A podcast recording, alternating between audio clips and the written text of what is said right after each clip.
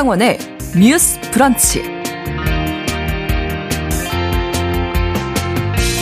안녕하십니까. 아나운서 신성원입니다. 어제 제주도에선 사 삼 희생자 추념식이 있었습니다. 우리의 아픈 역사를 보듬고 또 희생자들을 추모하는 자리였죠. 하지만 대통령의 불참을 두고 여야는 공방을 벌였고 사 삼 사건을 왜곡하는 단체가 등장해서 유족들을 아프게 했습니다. 오늘 뉴스픽에서 이 이야기 다뤄보겠습니다.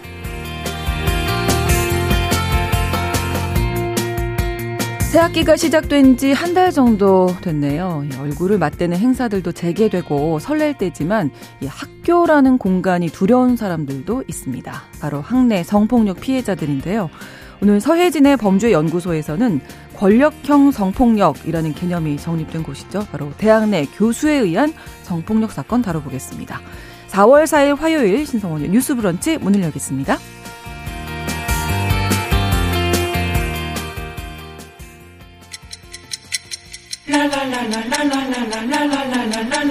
듣고 공감하고 진단합니다. 우리 사회를 바라보는 새로운 시선. 신성원의 뉴스 브런치 뉴스픽. 뉴스 브런치 청취자 여러분들과 소통하며 만들어갑니다. 짧은 문자 오십 원, 긴 문자 백 원이 드는 샵 구칠삼공, 우물정 구칠삼공 번으로 함께해 주실 수 있고요. 라디오와 콩 앱으로도 많은 의견 보내주시기 바랍니다. 케이비에스 일 라디오의 모든 프로그램들 유튜브에서도 함께하실 수 있는데요. 실시간 방송 보실 수 있습니다. 케이비에스 일 라디오 채널 구독과 좋아요, 댓글도 많은 참여 부탁드리겠습니다. 어, 화요일의 뉴스픽은 박다해 한겨레신문 기자, 조성실 시사평론가 두 분과 함께합니다. 어서 오세요. 네, 안녕하세요. 네, 반갑습니다. 네, 자, 첫 번째 뉴스픽 앞서 말씀드린 대로 어제 이제 사 삼 희생자 추념식이 있었는데 사실 제주 사 삼 사건, 제주도 도민들에게는 정말 가슴 아픈 그런 역사잖아요. 네, 그렇습니다. 사실 한국 현대사의 음. 비극이죠. 그 당시에 제주도민의 거의 십 퍼센트가 사실상 네네. 희생이 됐던 그런 사건인데요. 이제 올해로 칠십오 주년이었습니다. 그래서 어제 추념식이 열렸고 이제 코로나 때문에 사실 한동안 좀 열리지 못하다가 거의 삼 년 만에 처음 정상화해서 네. 열렸다고 해요. 근데 어, 어제 분위기가 사실은 그렇게 썩 좋지만은 않았던 그렇죠. 것 같습니다. 왜냐하면은 네.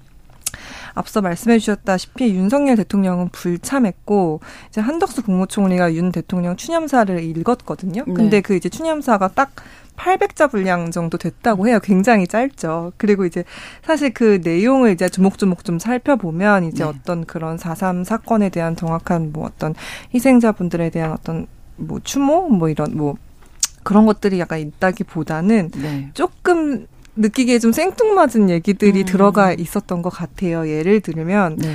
이제 이런 말씀이 있으셨어요. 이제 제주를 격조 있는 문화 관광 지역, 청정의 자연과 첨단의 기술이 공존하는 대한민국의 보석 같은 곳으로 탈바꿈시키겠다고 약속드렸다. 품격 있는 문화 관광 지역으로 거듭날 수 있도록 정부와 지원을 아끼지 않겠다. 음. 이제 이런 말이 있었어요. 그래서 네. 추념사 절반이 거의 이런 문화 관광 활성화, 뭐 아이티 콘텐츠, 뭐 디지털 기업 육성 이제 이런 단어들이 있다 보니까 그 현재 계시던 이제 유족분들도 네, 네. 이게 사 삼 추념식에서 사실 나올 수 있는 얘기인가? 이게 음. 어, 무슨 상관이 있는가? 사 삼 사건과 음. 좀 이런 의아함을 좀 많이 표시하셨다고 합니다. 네. 그래서 이제 윤 대통령이 사실 그 당선 인 시절 때는 찾았었거든요. 지난해에는. 그렇죠. 근데 사실 첫 대통령 되고 첫 자리에 불참도 했다가 그다음에 이제 추념사에도 제대로 된 어떤 추념이나 어떤 애도나 이런 건 내용들이 좀 담겨 있지 않아서 좀 음.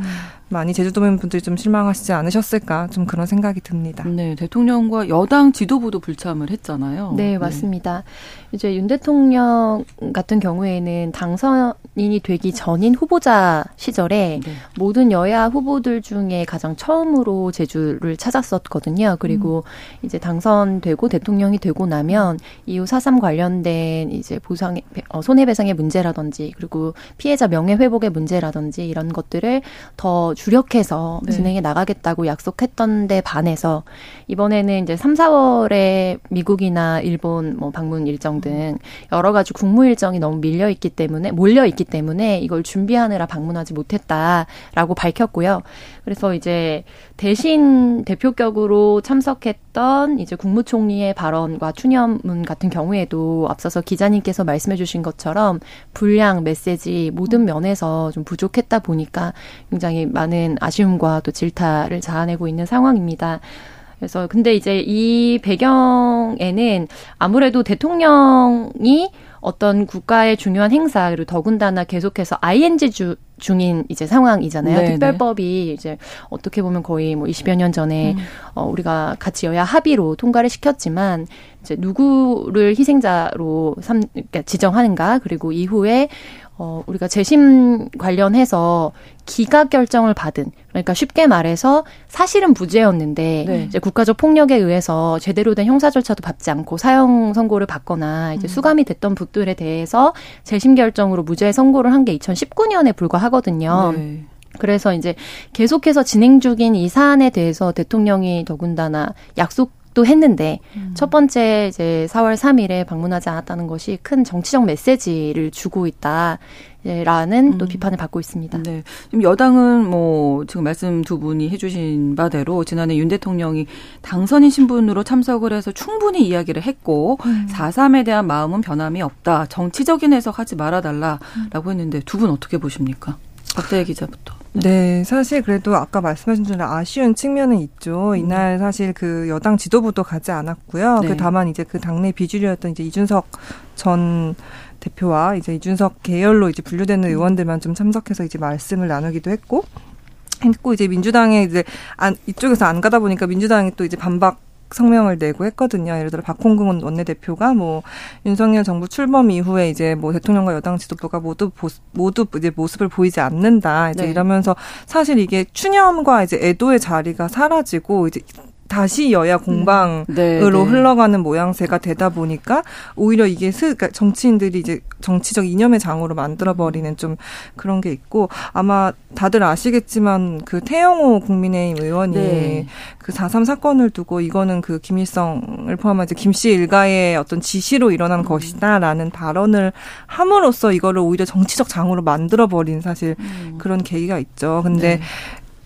아시다시피 사실 제주 사 삼 진상조사위원회가 이제 국가적으로 꾸려지고 그 결과가 나오면서 이건 명백하게 결과가 나왔거든요. 이, 이 제주 사 삼 사건과 관련해서 이 당시 그 저기였던 남로당 중앙당은 어떤 김씨 일가의 지시와 관계가 없는 사건이다라고 명백하게 나온 결과에 대해서 이제 태영호 의원이 정치적 수사와 발언을 계속했고 그 발언에 네. 대해서 어떤 뭐 사과를 한다거나 아니면 당내에서 어떤 징계 절차를 밟는다거나 이런 네. 거는 좀 있지 않아서, 만약에 이제 여당 측에서도 사 삼 사건을 제대로 추모를 하고 이거를 제대로 애도를 한다면 당내에서 좀 수습하는 분위기가 있어야 됐었던 거 아닌가 네. 좀 그런 생각이 들기도 합니다. 네. 아무래도 음. 이 국민의힘 태영호 의원 이 발언을 두고 지금 뭐 어, 사실상 사과 의사는 없다. 본인은 그렇게 음. 밝혔고요. 네. 어떻게 보세요? 그리고 이 맥락 자체를 제대로 이해한 것인지 모르겠다라고 하면서 굉장히 네. 강경한 태도를 보이고 있는데요.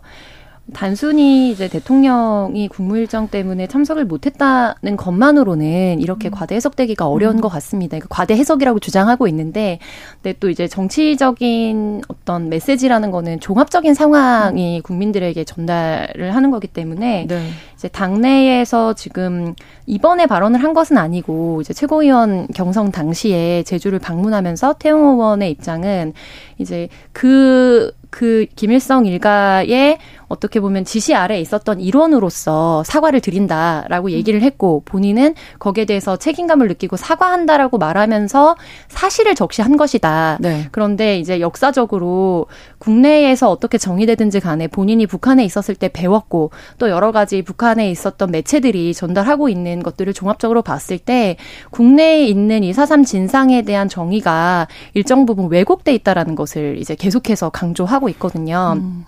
그래서 근데 문제는 당내에서 전혀 어떤 제재가 사실 없고 더군다나 네. 윤리에 제소됐지만 이렇게까지 강경 대응을 하고 있는 데 대해서는 어떤 메시지가 없다는 것. 그래서 이것이 굉장히 기시감을 불러일으키죠. 이전에 어, 당시 이제 당명을 변경하기 전에 자유한국당 당시였던 것 같아요. 근데 오일팔 망언으로 불렸던. 네네. 네, 그래서 국회에서 뭐 공청회나 관련된 이제 뭐 이제 회의, 회의나 이런 것들을 공식적으로 개최하면서 발언했던 당내 의원들이 당내에서 네. 이제 질타를 받거나 제재를 받지 않았고, 그래서 그 이후에 탄핵 국면을 맞으면서 우리가 많은 부분 그래도 변화한 것처럼 보였지만 이번에는 사실 이제 사삼 사건을 두고서 또 당내 향후에 당에서 어떤 입장을 취하고 어, 진행하느냐에 따라서 이제 국민의힘이 지금 또 더군다나 집권 여당이기 때문에 그렇죠. 이제 국내의 정치적인 기류와 판세가 어떻게 흘러갈 것인가에 대해서 좀 귀추가 주목되는 상황이고요. 그리고 윤리 제소된 상황에 대해서는 어, 계속해서 이제 고자세로 사실은 전혀 사과할 의사가 없다라고 음. 사실 밝히고 있는 상황입니다. 네. 삼구이팔 님, 역사를 왜곡하면 안 되죠. 유족과 피해자들이 보고 있습니다.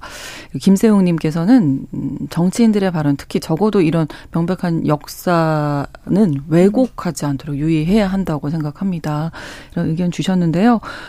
어, 아무튼 이 사삼 추념식 두고 이 매년 좀 갈등을 빚고 있는 모양새죠. 말씀하신 대로 그 추모의 시간이 돼야 할 이 장이 네. 정쟁의 장이 돼서는 안 되지 않겠습니까? 음, 그렇습니다. 사실 문재인 전 대통령이 제주를 방문을 했어요. 이제 전직 대통령으로서는 처음이었는데 네.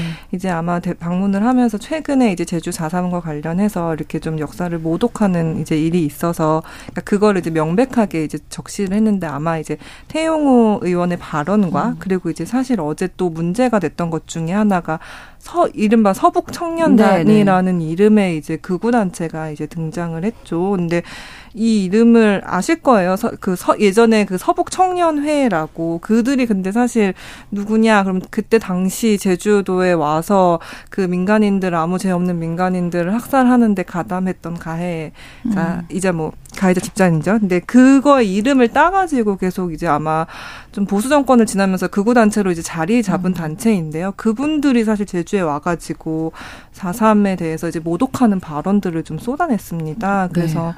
좀 이 점이 굉장히 유족분들이 좀 많이 분노하시고 안타까워하셨던 그런 사건들이 있었죠. 네. 충돌이 있었던 거죠. 네, 저희는. 그래서 뭐 다수가 참석한 것은 아니었던 것으로 알려져 있지만 서북 청년단의 정신을 잇는다라고 네. 표방하면서 이제 관련된 뭐 명찰이라든지 이런 것들을 달고 현장에 참석하셨다는 것 자체가 굉장히 무리를 일으켰고, 근데 그 전에 사실 이제 이 사월 삼일 당일이 되기 전에 제주 도내 여러 곳에 그러니까 극우적 정당으로 분류되는 다섯 개 정당이 이제 사삼 사건 사건에 대해서 이제 계속해서 정치적 공방이 일었던 공방이 일었다기보다는 이제 어떻게 보면은 이념적인 공세로 이어졌던 음. 부분에 대한 정의를 가지고 플랜카드 플래카드를 걸게 되면서 이미 이제 전초전처럼 사실은 그런 논란들이 있었고요. 네. 근데 이제 사삼 사건을 어떻게 규정하느냐에 대해서 태영호 의원도 그렇고 태영호 의원은 천구백사십팔 년도 사월 삼일 날 있었던 이제 그 당일의 정의 자체를 네네. 이제 북한의 사실상의 지시가 있었다라고 음. 이제 규정을 하고 있는 것인데, 우리가 제주 사삼 사건 진상 규명 및 희생자 명예 회복에 관한 특별법에 사삼 사건은 이렇게 정의하고 있습니다. 제주 사삼 사건이란 천구백사십칠 년 삼월 일일을 기점으로 천구백사십팔 년 사월 삼일 발생한 소요 사태 및 천구백오십사 년 구월 이십일일까지 제주도에서 발생한 무력 충돌과 그 진압 과정에서 주민들이 희생당한 사건을 일컫는다. 음, 네. 그래서 국내법은 이건 여야 합의로 통과됐던 법안이거든요. 네. 그래서 국내법은 이미 천구백사십칠 년 삼월 일일을 기점으로 해서 정말 긴 시간이죠. 천구백오십사 년 구월 이십일일까지 진행됐던 이제 진압 과정과 무력 충돌, 그리고 거기서 음. 거의 지금까지 약 만 사천사백사십이 명 정도셨던 것 같은데, 그러니까 훨씬 더 많을 거지만 사실 희생자로 인정되신 분들이 그 정도의 규모로 파악하고 있거든요.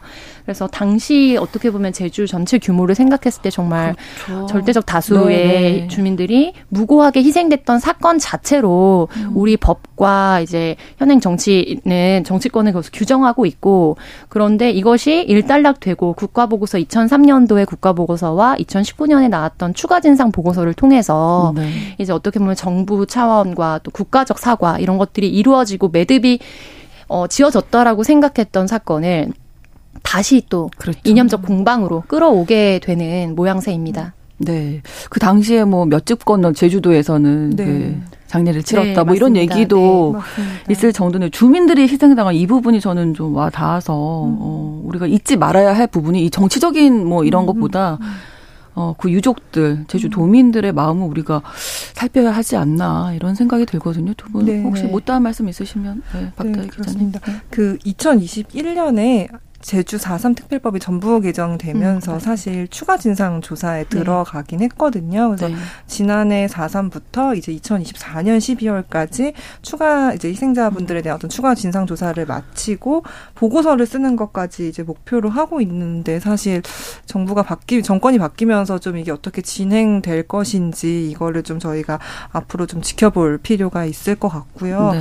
이 저는 이제 좀 마음 아픈 말 중에 그런 말들을 봤어요. 이제 뭐 예를 들어 광주 민주화 운동, 뭐 이런 이제 운동, 민주화 운동, 민주화 혁명 뭐 이런 말들이 다 붙어 있는데 사 삼은 네. 아직 그냥 제주 사 삼 사건으로 음. 불린다. 그럼 우리가 이거를 계속 어떻게 기억하고 또 진상 규명을 어떻게 해나갈 것이냐가 이제 좀 더 우리는 이제 사실 출발점이 음. 서 그쵸. 있는 거다라는 네. 말이 좀 이제 마음 아프게 다가왔는데, 그래서 그 저는 사실 그 영화 사삼 그러니까 사삼 관련해서 제가 영화를 하나 사실 추천해 드리고 싶어 가지고 가져왔는데, 이천십삼 년에 개봉한 지슬이라는 네네. 영화가 있어요. 이게 제주 방언으로 감자를 뜻한다고 음. 하더라고요. 이게 그때 당시 사삼 때 그 음. 토벌대를 피해 가지고 이제 그 안덕면 안덕면 제주 안덕면, 안덕면에 네네네. 굉장히 큰 동굴에 이제 피신 피신했던 주민들이 있었고 그 주민들의 실화를 다룬 작품인데, 그게 영화가 전체적으로 어떤 제사의 형식을 따라서 진행이 되거든요. 그런데 사실 아주 막 뭐 비장하지만은 않고 그 안에서 주민들이 그 동굴 안에서 피신해 있으면서 정말 일상적으로 아 우리 집 기르던 소는 어떡하지, 네. 뭐 누구 안부는 어떡하지, 막 이렇게 좀 서로 이런 되게 인간적인 모습들, 그리고 사실 그들에게는 가해자지만 그 군인들도 사실 또 다른 국가 권력의 희생자잖아요. 그래서 그들을 걱정하는 모습, 그들에게 감자를 건네면서 같이 나눠 먹는 모습, 이런 게 굉장히 잘 다뤄지면서 어떤 사 삼의 의미를 네네. 또 굉장히 잘 다룬 영화거든요. 그래서 네. 좀 사 삼을 기억하고 싶거나 아니면은 뭐 자녀분들이 사 삼이 뭔데라고 음. 이제 물어보는 경우에 사실 이 영화를 한번 좀 네. 보여주는 것도 좋겠다라는 생각이 들었습니다. 사 삼에 대해서 더 알고 싶으신 분들은 네. 영화 지슬까지 네. 소개해 주셨고요. 조성실 전문가님. 저는 이 사 삼 사건의 핵심 그리고 음. 상징적 이미지와 키워드를 무엇으로 설정하느냐가 굉장히 중요하다고 보는데요. 그러니까 이천이십 이천삼 년경에 이제 국가적인 사과를 최초로 진행을 하고 그 이후에 진상조사라든지 국가 뭐 공식 보고서라든지 이런 것들이 나오면서, 그러니까 사 삼은 국가폭력에 피해 당하신 희생자분들, 네. 어, 이다. 이렇게 규정을 사실상 한 이십여 년 정도 차근차근 해왔고 거기에 대한 국민적 합의와 서사를 쌓아왔던 거거든요. 네.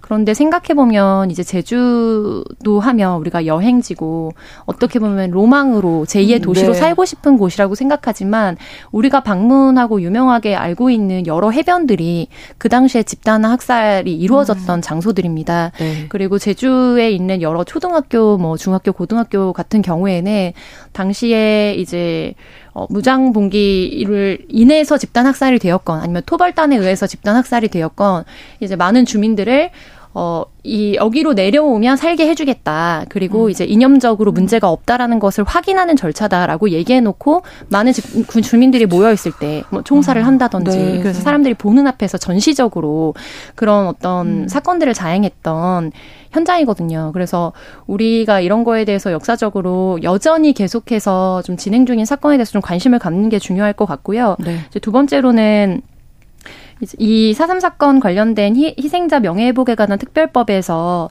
중요하게 규정하고 있는 게 세 가지 정도인데, 첫 번째가 가족관계 등록부 작성에 관해서 용이하게 하는 것입니다. 네. 그래서 많은 분들이 또 기사를 통해서 알고 계시겠지만 거의 반세기 가까이 사 삼 사건이라는 걸 우리가 사실상 언급하지 못했고, 그렇죠. 네, 그래서 이제 계속해서 자녀들의 뭐 취업이나 생존 이런 문제들에까지도 대대손손 영향을 미쳤기 때문에 자기의 성도 찾지 못했고, 네, 그래서 완전 완전히 다른 호적에 편입돼서 살아가셨던 분들이 되게 많거든요. 그래서 음. 그런 피해자들과 희생자들이 여전히 생존해 있다는 것.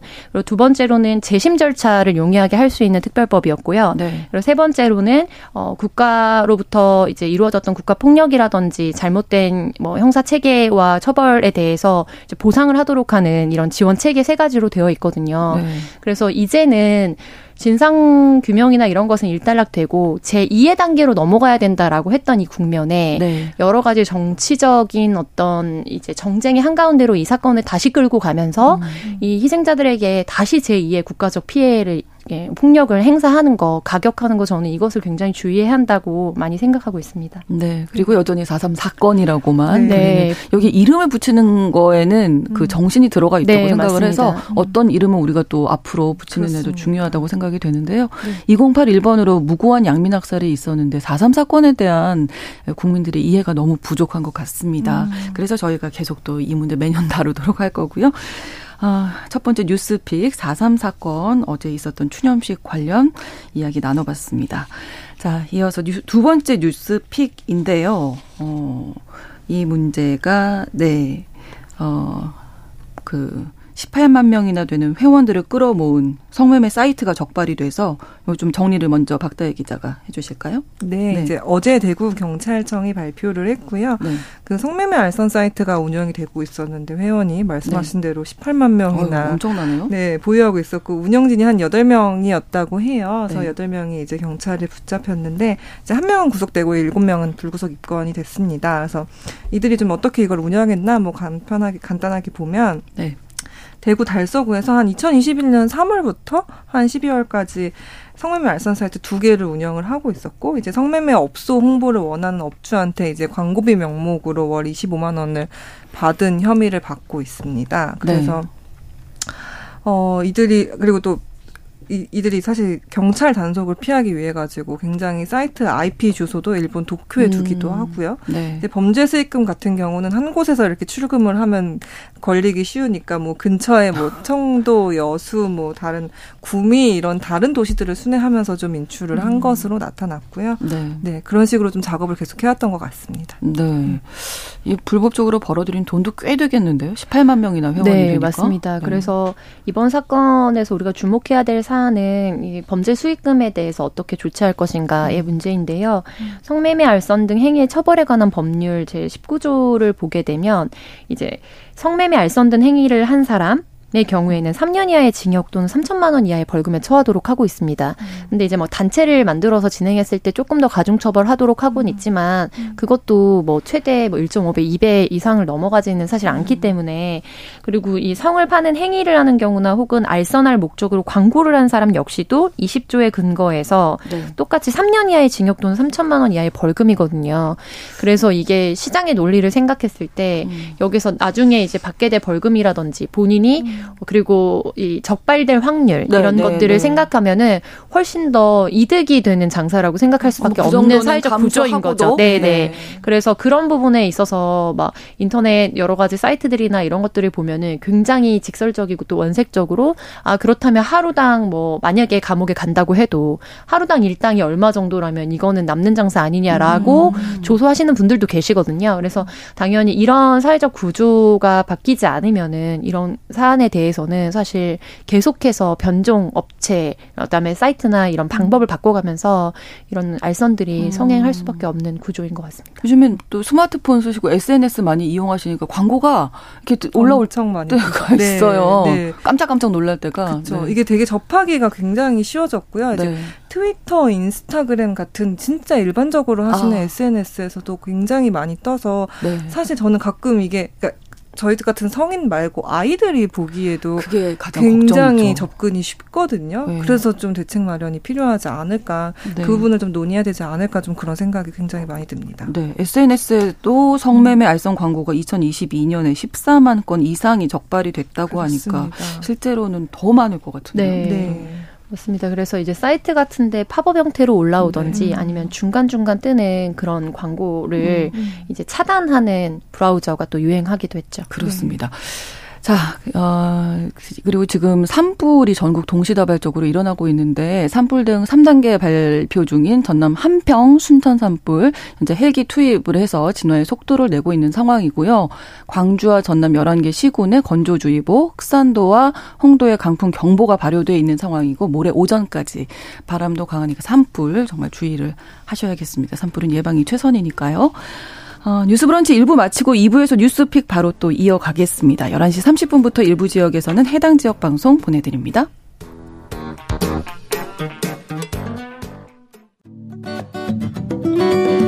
여러분은 지금 케이비에스 일 라디오 신성원의 뉴스 브런치를 함께하고 계십니다.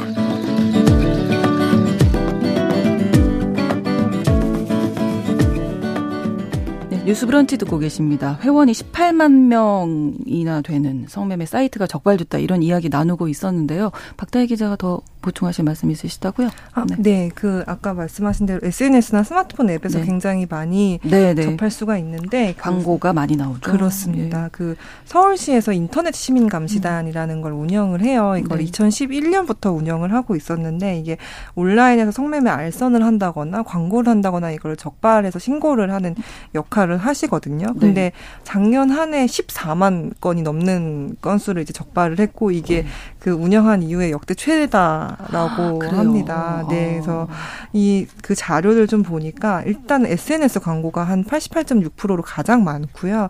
그다음에 웹사이트 음. 그리고 그보다 조금 더 이제 소수는 이제 랜덤 채팅 앱 많이 좀 논란이 됐었죠. 그리고 네. 모바일 메신저 이런 것들이 좀 운영이 되고 있었고 내용을 보면은 약간 출장형 성매매 광고가 가장 많았다고 해요. 뭐 출장 안마, 아. 아, 네. 애인 대행 이제 이런 안마 이런 용어를 써가지고 음. 그런 게 많고요. 그다음에 뭐 조건 만남 광고 네. 같은 네. 것도 좀 굉장히 많았다고 하고 이제 뭐 성매매 행위를 좀 암시하는 뭐 그들만의 어떤 용어 어. 뭐 이런 것들을 좀 네, 많이 사용하는 경우가 있었다고 합니다. 근데 이렇게 적발을 하면 이게 어떻게 처리가 되는지 음. 이거를 보면은 보통은 사실 방송통신심의위원회나 네. 이제 키사라고 인터넷 자율정책기구에 이제 신고해가지고 네. 이거를 보통은 사실 접속 차단을 시키거든요. 완전히 아. 삭제하는 건 쉽지 않나요? 그래서 아, 그래요? 네, 접속 아. 차단을 시키고 저희가 예전에 막 뭐 소라넷 같은 이런 사이트들이 아, 막 했을 때도 일단은 방심위에서 차단을 하는 걸 음. 목표로 이제 하는데 문제는 이게 이 많은 건수에 비해서 네. 방심위가 할 수 있는 대응이라는 게 네. 되게 사실 그러니까, 피, 그러니까 어떻게 보면 좀 피해자나 이런 입장에서는 굉장히 느리고 네. 방심위 이걸 담당하는 방심위 직원분들도 많지 않아요. 그러니까 하, 한 명이 너무 많은 걸, 건을 음. 처리해야 하는 좀 상황이 있다 보니까 늘 이분들도 되게 과로에 시달리면서 이제 그렇군요. 하고 있거든요. 네, 그래서 네. 좀 이미 너무 많이 네, 퍼져버린 거죠. 건수에 비해서는 네. 좀 너무 음. 적은 대응책이 지금 실행되고 있는 거 아닌가 좀 그런 생각이 듭니다. 그러니까 얼핏 우리가 에스엔에스 많이 이용을 네. 하는데 이거는 완전 개인적으로 보는 거라 맞습니다. 말을 안 하면 모르는 네, 거죠. 이게 정말 무서운 것 같아요. 네, 음. 그래서 이번에 지금 오늘 우리가 다룬 기사는 성매매 알선 네. 관련된 거지만 음. 이게 알고리즘 자체는 불법 촬영 피해랑 음. 똑같거든요. 음. 그래서 일전에 막 그런 기사들이 많이 쏟아졌잖아요. 외국에서 같은 형량을 가지고 하게 되면 음. 종신형 이상 네. 뭐 몇백 년 관련돼서 음. 처벌을 받게 될 텐데 음. 국내에서는 고작해야 많아야 뭐 삼 년, 삼 년 뭐 네. 이 년 정도 선에 그친다. 그리고 범죄 수익금도 은닉했을 때 계속해서 추징하거나 하는 음. 일이 거의 없고 음. 사실상 그거를 어, 나중에 돌아와서 그 돈을 가지고 음. 여, 여, 이제 노후를 잘 살겠다 라고 마음먹으면 막기 어렵다라는 네. 비판을 많이 받아왔습니다. 그래서 지금 뭐 기자님께서 지적해 주신 것처럼 시민감시단이라는 거는 어떻게 보면 자율적인 정책에 음. 근거해서 모니터링하는 수준인 음. 거거든요. 그래서 너무 중요한 일을 하고 계시지만 법적인 구속력이나 이제 절차의 어떤 신속성이라든지 강제력을 봤을 때 굉장히 미미한 수준에서 이루어지고 있고 그렇다면은 이 성매매 특별법이나 이런 데서 어떤 방식으로 이제 업체나 성매매를 알선하는 사람들을 찾는가 하면 결국에 정기 단속을 하거나 네. 그다음에 잠입 수사 같은 거를 해서 찾는데요. 이제 그 전 같은 경우 오프라인 상에서 사실 이루어질 때에는 네. 이제 정기 단속이라는 게 뭐 지역별 유착 관계나 이런 것들로 인해서 잘 진행되지 않는다는 음. 비판이 분명히 있었지만 그럼에도 불구하고 매장이 있기 때문에 업체가 그렇죠. 있기 때문에 방문을 할 수 있었거든요. 네. 근데 지금은 이제 너무나 방법이 이제 다양해지고 그렇죠. 그래서 변종이 많아지고 네, 네, 온라인 네. 상의 잠입 수사를 해야 되기 때문에 이제 굉장히 어려 어려운 상황입니다. 음, 그래서 불가능에 가깝다. 네, 맞습니다. 네, 그래서 네. 국내 상황이 이제 아이티 관련해서 전 세계에서 정말 어, 가장 앞선 하이엔드의 수준을 자랑하고 있는데 음. 그거의 어떤 명암이라고 해야 되죠. 그래서 불법 촬영이라든지 성매매 알선을 이런 아이티에 접목한 방식으로 음. 이제 빠르고 그리고 더 이제 어떻게 보면은 단속하기 어려운 방식으로 음. 진행하고 있다는 거. 그래서 이것이 우리 사회가 갖고 있는 굉장히 어두운 면이라고 음. 볼 수 있겠죠. 팔구칠일 번으로 네. 일곱 살 아들이랑 같이 인터넷 어. 기사 보다가 아, 갑자기 네. 이런 비슷한 사이트 네. 얼마나 놀라셨을 네. 거예요. 맞습니다. 일곱 살인데. 네. 그러니까 아이가 혼자 보다가도 맞아요, 네. 너무 쉽게 접할 네. 수 있는 거예요. 그러니까 이게 네. 정말 큰일이다 싶고 우리 아이들에게는 네. 보여주면 네. 안 될 것 같은데 진짜. 좀 네. 처벌이 너무 가볍다라는 네. 일단 생각 네. 그리고 단속을 좀 어떻게 할 수 있는가 이게 음. 너무나 범죄의 속도는 빠르게 진화되고 있는데 네. 따라가지 못하고 있다 네. 이런 생각이 들어서 그래서 실질적인 거라서 조금 말씀을 드리면은 예. 이제 제가 쓰고 있는 어, 뭐 브라우저가 따로 있긴 한데 네. 아이들 스마트폰이라든지 네. 집에서 공용으로 사용하는 음. 이제 웹 브라우저를 우리가 흔히 사용하는 그런 네네. 거가 아니라 음. 실제로 광고 차단되는 웹 브라우저 아. 이렇게 포털에 검색하시면 아, 네, 전 세계적으로 음. 또 많이 공신력을 가지고 있는 브라우저들이 있습니다. 네. 그래서 그런 것을 설치하는 거 그리고 음. 유튜브 같은 경우에도 네, 네 맞습니다. 네, 이제 어린 가족, 온 가족이 사용하는 또 공용 이제 뭐 컴퓨터들이 있잖아요. 음. 당연히 키즈폰 같은 경우에는 설정을 하셨을 테고 그렇죠. 네, 이런 부분에서 음. 유튜브 같은 경우에도 뭐 키즈로만 접속을 할 수 있도록 하고 여러 가지 것들을 좀 음. 차단할 수 있는 장치들이 있어요. 그래서 법은 너무 더디게 변하고 범죄는 너무 빠르게 진화하다 보니까 음. 이런 부분에서 우리가 법제도적인 개선을 당연히 해나가야 되는데 네. 가정에서 특히 뭐 청소년까지 올라가지 않더라도 영유 아동이 굉장히 모, 네. 음, 모바일을 많이 사용하고 있기 때문에 맞아요. 이런 부분에 대해 아이들이 트라우마나 충격적 사건을 마주하지 않도록 예방하는 조치도 음. 개별적으로 좀 진행이 돼야 된다고 봅니다. 네, 박다해 기자도 덧붙인 말씀 있으시면 네, 그 말씀하신 대로 처벌이 아직 굉장히 약해요. 이번 건은 이제 십팔만 명 회원수였는데 작년 십일월에 밤의 전쟁이라고 해서 회원수가 거의 칠십만 명에 달하는 아. 국내 최대 규모의 성매매 알선 사이트 이제 운영자가 이제 처벌받았는데 몇 년을 받았을까요? 딱 징역 삼 년, 삼 년 받았습니다. 네. 네, 그게 최대치라고 하지만 네. 그게 그, 그 사람이 행한 어떤 이 범죄 행위에 비해서 너무나 가벼운 그렇죠. 네. 거여서 이제 이런 형량에 대한 문제가 당연히 이제 중요할 것 같고요. 말씀하신 대로 저는 리, 그러니까 소위 말하는 리터러시라고 네. 하죠. 디지털 문해력에 대한 그 교육도 좀 계속돼야 하지 않을까 음. 좀 그런 생각이 좀 듭니다. 이걸 어떤 콘텐츠를 접할 것인지 이렇게 차단하는 것도 필요하고 맞습니다. 가정 네네. 내에서 계속 교육을 하는 네. 것도 좀 필요하고 이제 좀 걱정이 되는 거는 그러니까 최근에 왜 그 챗 지피티가 좀 이제 네네. 화제가 네네. 되면서 네. 근데 에이아이가 너무 빠른 속도로 발달을 하다 보니까 뭐 유발 하라리 같은 학자나 음. 뭐 일론 머스크 같은 뭐 그런 대, 그 회사 대표들이 아 에이아이 개발 개발을 우리가 의도적으로 좀 천천히 할 필요가 있다. 음, 아, 우리가 네. 인간이 여기서 한번 좀 브레이크를 걸고 네, 네. 좀 생각을 해보자라고 했거든요. 근데 사실 이게 성범죄에 있어서 이 기술적 발전에 대해서는 그런 논의가 음. 없어요. 지금 사회적으로 이거 우리가 어떻게 제동을 걸고 우리가 이걸 어떻게 다룰 음. 것이냐에 대한 얘기가 없어서 좀 그 지점을 봤으면 사실 이렇게 드러나는 사이트 말고도 다크웹이 굉장히 네. 사실 활발하고 디페이크. 텔레그램을 네. 네. 그 텔레그램을 통해서 사실 저희가 한 번 엠번방이 화제가 됐지만 네. 그 이후에 계속 사실 운영이 되고 있거든요. 네. 그래서 이제 그런 문제들 그리고 사실은 이제 뭐 소위 말하는 물뽕이라고 불리는 네. 이제 클럽에서 정말 흔해진 정말 흔해진 마약들 그렇군요. 이런 네. 것들에 대해서 좀 좀 제대로 된 그런 논의와 수사가 필요하다고 생각을 하고 네. 에스엔에스에서 주로 이런 성범죄 같은 얘기를 할 때 그 제가 플랫폼 회사들에 좀 물어봤어요. 음. 네. 왜 이런 거에 음.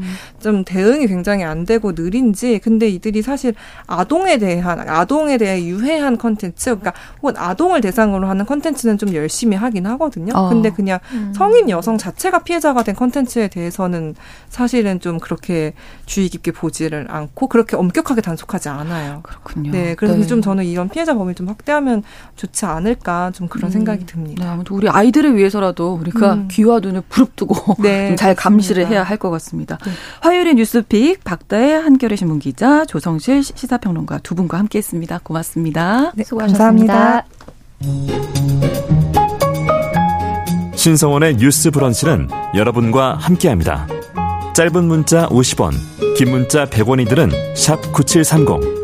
무료인 콩앱과 일라디오 유튜브를 통해 참여해주세요.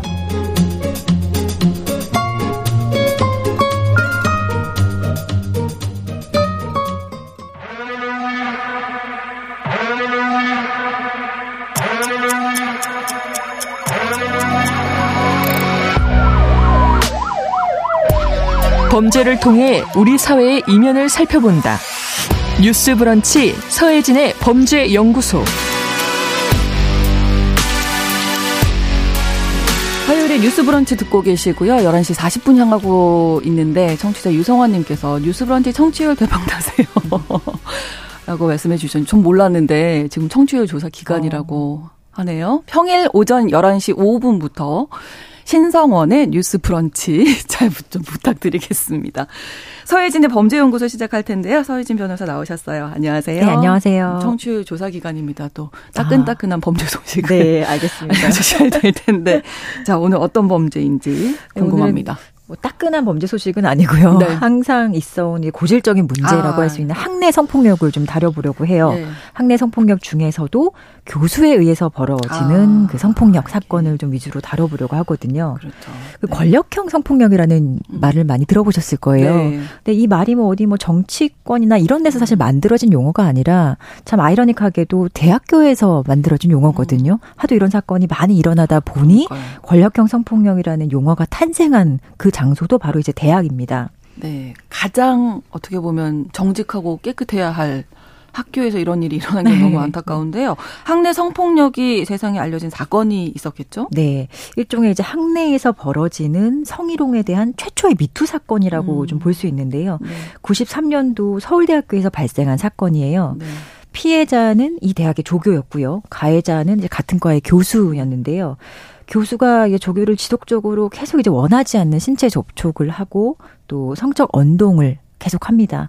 그리고 어, 이런 것들을 좀 거절을 하니 네. 좀 피해자에게 좀 불이익한 불이익. 처우를 하거든요. 그래서 이 조교가 이제 이것을 문제를 삼고 음. 어, 이 사건이 이제 법정으로 오게 됩니다. 네. 이게 근데, 예. 지금은 그렇게 할 수 있다 치지만 네. 구십삼 년도잖아요. 네. 그때는 이 조교가 이렇게 문제 제기를 할 수 있었던 게 대단한 용기였. 쓸 것 같은데. 사실 엄청나게 지금 이 사건 자체만으로는 그 법제사에도 상당히 역사적인 사건으로 기록이 네. 되고 있고 이 조교의 사실 그 용기 덕분에 네, 네, 네. 우리가 이 성희롱이라는 용어나 개념을 이제 만들게 된 거거든요. 그렇죠. 네. 근데 당시에 이런 문제 제기를 해도 이 문제 이게 뭐지라고 음. 사람들이 이름이 없었어요. 이게 아. 지금은 우리가 성희롱이라는 얘기를 너무 이제 예. 보편적으로 쓰고 있는데 예. 당시에는 이름 자체가 없었고 음. 네. 또 이런 게 사실 비일비재하게 현실에서 많이 많이 일어나고 있는데 음. 우리가 어떻게 바라봐야 할지 그리고 어떤 방식으로 이걸 다뤄야 할지에 대해서 좀 기준이 없었던 시절이거든요. 음, 맞아요. 네. 그래서 이 사건이 어떻게 좀 진행이 됐고 끝이 났을까요? 이 사건은 이제 성희롱 피해자가 그 가해자인 이제 교수를 상대로 그리고 네. 이 서울대학교 총장이나 대한민국을 상대로도 피고를 삼아서 아. 어, 오천만 원의 손해배상 청구를 제기를 합니다. 네. 거의 이 사건이 일, 이 년 만에 끝나는 게 아니라 거의 육 년 정도의 아, 법정 공방이 있었습니다. 치열한 법정 공방 끝에 네. 결국 최종적으로 구십구 년도에 네. 대법원은 이 성희롱 행위자인 가해자 교수에게 오백만 원의 손해배상 책임을 최종적으로 인정하게 됩니다. 십 퍼센트네요. 어, 뭐. 지금도 사실 오천만 원 배상받기가 상당히 어려워요. 아, 그렇군요. 예, 예. 근데 당시에는 어쨌든 금액의 여부를 떠나서 네, 이렇게 인정이 됐다는, 됐다는 것 자체가. 거, 예. 네. 그 자체에 매우 의미가 있는 사건이고 아.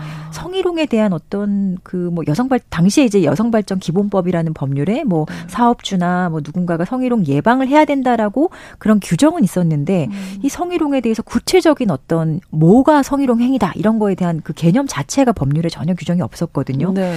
그렇게 정의조차 이제 성희롱이 되지 않았던 시절에 아, 성희롱을 하는 행위는 타인의 권리를 침해하는 불법행위다. 금지되어 있는 불법행위다라는 것이 이제 법원에 의해서 확실하게 인정됐다는 점이 네. 어, 우리 그 법제사에 있어서도 매우 큰 의미가 음. 있다고 어, 평가할 수 있어요. 네. 사회적으로도 뭐 많이 이야기됐던 사건이죠. 네. 음. 뭐 이게 또 법정까지 오게 될 일이냐라고 되게 이 사건을 되게 사소화하는 사람들도 있었고 음.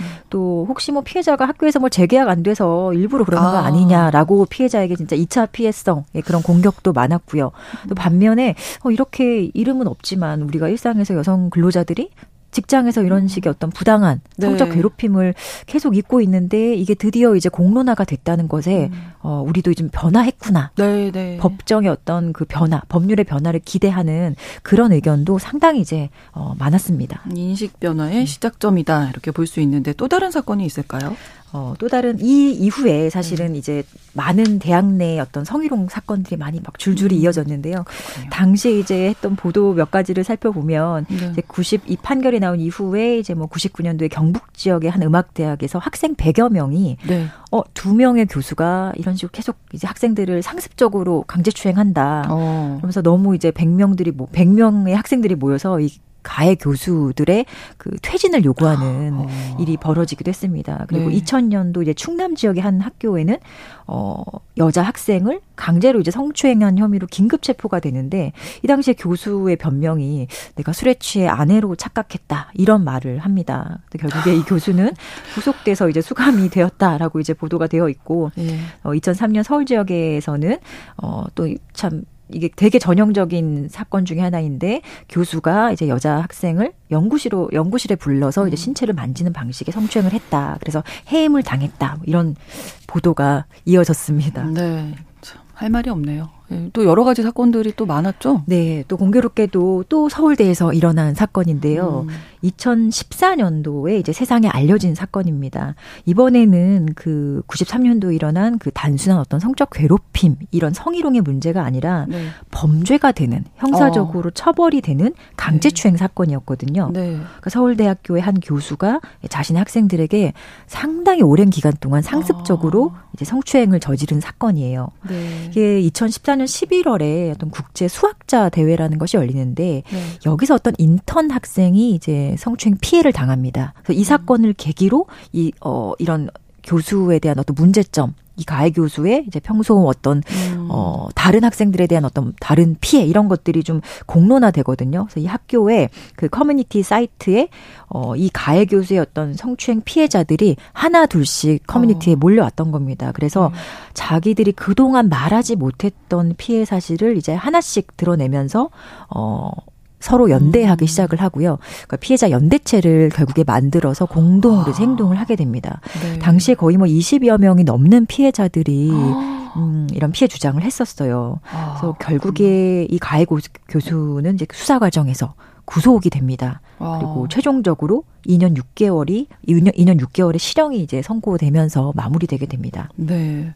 그러니까 아주 오랜 기간 동안에 있었던 일인데 말 못하고 이제 다 숨어 있다가 이제 나오게 되는 네. 거잖아요. 네. 얼마나 고통을 받으셨을까. 너무 힘들었을 것 같아요. 그렇죠. 뭐 재판 과정에서 뭐 알려진 사실 몇 가지 보면 뭐 이 피해 여학생 중 일부가 어 막 너무 오랫동안 이 정신과 치료를 음. 받다가 정말 자기는 이 대학원에 입학해서 되게 훌륭한 수학자가 되고 싶었는데 예, 예. 그 꿈을 포기했다라는 피해자도 있었고 또 그냥 피해를 좀 잊고 취직을 했는데 음. 이 피해 트라우마로 불안 증세가 너무 심해서 다니던 직장에서도 권고사직을 당한 이런 피해도 있었어요. 그러니까 이런 피해가 대학 시절에 잠시 일회성으로 있었다고 하더라도 음. 정말 상당히 그 이후에 이제 피해자의 삶에 지속적인 이 부정적 영향을 미친다는 것이 네. 이런 사례로 좀 알 수 있는 것 같습니다. 그렇습니다. 뭐 많은 분들이 지금 의견 올려주고 계시네요. 이이삼구 번으로 천구백구십삼 년이면 당시 조교가 정말 용기 있었다고 지금의 뭐 사회 미투 운동이 있어도 여전히 은폐되는 일이 많은데 정말 용기 있는 일이었다 이렇게 말씀해 주셨고 공일공오 번으로는 아, 도대체 서울대 교수 사례가 왜 이렇게 많은지 서울대 지성의 전당 아닙니까? 이렇게 말씀해 주셨는데 뭐 좋은 분들도 많으시겠죠. 근데 일부 예, 일부 그런 일이 좀 많이 어, 발견이 됐던 거고 사오이육 번으로 교수가 학생에게 행하는 성폭력도 권력형 성폭력 맞죠? 왜 이렇게 권력형 성폭력이 계속 되는 걸까요? 이제 잠시 후에 서혜진 변호사님께서 말씀해 주실 겁니다. 김상훈님, 서울대에서 해임된 성폭력 교수가 혹시 여전히 다른 학교 교단에 설 수 있는 건 아니겠죠? 음. 지금은 네, 그렇지 않습니다. 안 되는 거죠. 그럼 이런 사건들의 공통점이 있다면 어떤 게 있을까? 음, 이게 또 권력형이라고 저희가 계속 얘기를 하는데 예. 사실 뭐 성폭력 자체가 어떤 힘의 차이에 의해서 일어나는 모든 종류의 폭력이기 그렇죠. 때문에 폭력이니까 예, 예. 권력을 좀 내포하고 있거든요. 그렇죠. 그럼에도 불구하고 그 앞에 또 권력이라는 말 붙는 것 자체가 음. 너무나 이 권력 관계에서 일어나는 것을 좀 더 강조하고 싶은 마음에서 나온 용어가 아닐까 생각이 들어요. 네. 근데 그 정도로 이 가해자는 교수고 피해자는 음. 학생인 네. 상황에서 교수에게 지도받는 학생들이라는 이제 공통점이 있는 거죠. 그렇죠. 이 가해자의 피해자의 어떤 권력 관계나 그 그냥 뭐라고 할까 매우 이 관계 자체가 불균형하고 권력 관계가 불균형하고 또 불평등하죠. 음. 그러니까 동등한 지위라고는 결코 볼 수 없는 절대. 관계에 있는 네, 거죠. 네. 그리고 사실 또 학부도 그렇지만 또 이게 대학원이나 이런 식으로 음. 가게 되면 지도 교수가 사실 너무 중요하잖아요. 정말. 지도하는 학생들의 생사 여탈권을 사실 쥐고 있다고 해도 과언이 아니거든요. 맞습니다. 사실 뭐 직장에서 일어나는 피해 같은 경우는 아주 극단적인 경우에 음. 피해자가 직장을 나가는 경우가 있죠. 그렇죠. 이직을 하거나. 네네네. 근데 여기 대학에서 일어나는 어. 학생들은 이 지도 학생들은 나갈 곳이 없어요. 그렇죠. 학교에서 완전히 음. 어, 이 공부 자체를 할 수 없는 거고. 다른 학교를 갈 수도 없잖아요. 갈 수가 없죠. 네. 예, 피해자 입장에서는 갈 수가 없고. 네. 어, 완전히 그냥 이 삶 자체를 음. 그만두라는 얘기밖에 되지 않거든요. 그렇기 때문에 어, 학생들이 문제 제기하는 것 자체가 여전히 매우 어려운 그런 어, 구조가 있다는 거를 꼭 말씀을 드리고 싶어요. 그리고 네. 피해자 입장에서는 교수 개인이 아니라 그렇죠. 사실상 학교 전체를 상대로 싸워야 하는 음. 그런 이제 하, 그 부담감 아, 이런 것 때문에 그렇죠. 너무 문제 제기하기 어렵죠. 예. 자, 그러면 아까도 잠깐 말씀 나왔는데 지금 뭐 소개해 주신 사건의 가해자들 포함해서 학내 성폭력 가해자들이 법적으로 유죄 판결이 나면 학교를 이제 떠나게 되나요? 최근에는 이제 유죄 판결 나면 네. 학교를 떠나는 경우가 많이 생기는데 네. 앞서 제가 구십삼 년에 말했던 그 성희롱 사건의 교수는 이제 정년까지 마칩니다. 아, 아 그래요? 네. 그 이천십사 년에 이제 이제 구속된 그 강제추행 사건의 네, 형사처벌받은 네. 네. 그 학교가 사실 징계를 하기 전에 먼저 사직을 면서를 내거든요. 아. 근데 이제 거센 이제 비난을 합니다. 징계를 해야지 어떻게 그렇죠. 그냥 나가냐. 이래서 결국에 이제 학교가 좀 부담감을 느꼈는지 이제 사직 처리는 받아주지 음. 않고 이제 파면을 하게 되는 됩니다. 근데 이게 그 실제로 보면은 음, 아직도 그 이런 성희롱, 성폭력 사건에 연루되거나 아니면 가해자로 이제 지목된 교수들이 어, 바로 이제 학교를 떠나지는 않습니다. 그렇군요. 그리고 떠난다고 하더라도 떠나기까지의 그 시간이 걸리거든요. 그래서 언제 떠나는가. 그러니까 네. 피해자의 이제 학습권이 그동안 엄청나게 침해되는 거죠. 그렇죠. 그러니까 분리가 사실상 학교에서는 매우 어려울 수 있는 거고 현실적으로. 음. 그래서 피해자는 좀 학교 남아서 공부를 계속할 수 있는 그런 상황도 아니고 음. 결국에는 이런 모든 절차가 끝날 때까지 그런 부담감이나 아, 이런 것들을 진짜. 피해자가 오롯이 이제 감당을 해야 되는 그런 상황인 거죠. 네. 그러니까 사실 학내 성폭력이라는 게 좀 말하기도 애매한 다 아는 사이고 음. 이러니까 피해자들 입장에서는 교수의 어떤 말부터 어떤 말까지 어떤 행동까지를 뭐 어, 성폭력, 뭐 성추행이라고 해야 할지 어, 거부 의사를 너가 왜 얘기 안 했어 이러지만 그것도 애매할 때가 있잖아요. 네. 네. 그래서 그런 애매한 것들이 아직 항상 문제가 되긴 하는데 네. 어. 그 피해자가 일단은 뭔가 항상 교수들이 뭐 성인들이고 성적 자기결정권 행사할 네. 수 있는 성인들인데 왜 의사를 표현하지 않았냐 이런 음. 식의 얘기도 많이 하거든요. 그리고 경우에 따라서는 어, 합의된 관계였다라든지 어. 이런 되게 극단적인 주장이나 변명을 많이 하시는데 네. 이런 것들 자체가 사실은 성립되기 어려운 관계입니다. 음. 교수와 학생들의 관계를 그렇죠. 생각해보면 음. 그래서 그 미국이나 영국 같은 곳에서는 아예 교수와 이 학생들 간의 어떤 그 연애 관계라든지 이런 사적 관계 자체를 금지하는 아, 그런 학교도 상당히 많아요. 예, 아. 어, 미국의 어떤 아이비리그의 대학도 많고 네네. 최근에 보도에 따르면 영국의 이제 옥스포드 대학도 그런 네. 방식으로 교수와 아예 금지, 아예 금지한다. 아, 예, 음. 뭔가 관계가 생겼을 때는 학내에서 철저하게 징계한다. 음. 이런 방식으로 이 문제를 좀 해결하려는 그런 이제 새로운 방법. 을 찾고 있는 거죠. 네, 아무튼 반복이 계속 되고 있어서 학내 성폭력을 좀 근절할 수 있는 제도적, 법적 장치 어떤 게 필요할지 끝으로 좀. 어, 네. 물론 이런 사건이 있을 때 이 가해자를 좀 엄중하게 처벌을 해야 되는데요. 네. 실제로 뭐 교수라고 해서 형사적으로도 무조건 강력하게 처벌한다 이런 것들은 어, 지금 뭐 그런 법률도 존재하지 않을 뿐더러 이게 얼마만큼 효과가 있을지는 음. 모르겠어요. 실제로. 그리고 실제로는 또 판결의 마지막에서는 교수란 어떤 사회적 직업 사회적인 그 직업의 지위, 의미 그리고 네. 뭔가 우월적인 지위 이런 것 때문에 어, 같은 죄명이라도 조금 더 엄중하게 이제 처벌하는 경향이 지금은 있습니다 분명히 네. 그렇지만 또 교수이기 때문에 감형을 받는 경우도 예, 분명히 또 있어요. 네. 그래서 최후적으로 사실 형사적인 선택을 해야 되는 건데 형벌은 가장 마지막에 와야 된다는 원칙을 좀 고려한다면 네. 우리가 이런 학내에서 이런 사건이 발생했을 때 학교에서 네. 그 가해자 교수나 이제 가해자들에게 엄중한 책임을 묻는 방식으로 좀 학교의 자정적인 노력이 여전히 더 필요한 음. 부분이라고 생각이 듭니다. 교육도 네. 많이 해야 되고요. 그렇습니다. 서혜진의 범죄연구소 오늘 학내 성폭력 문제 생각해봤습니다. 서혜진 변호사와 함께했습니다. 고맙습니다. 네, 고맙습니다. 오웬의 노래 무지개는 있다 오늘 끝곡으로 전해드리면서 신성원의 뉴스브런치 화요일 순서 마치겠습니다. 저는 내일 오전 열한 시 오 분에 다시 찾아오겠습니다. 고맙습니다.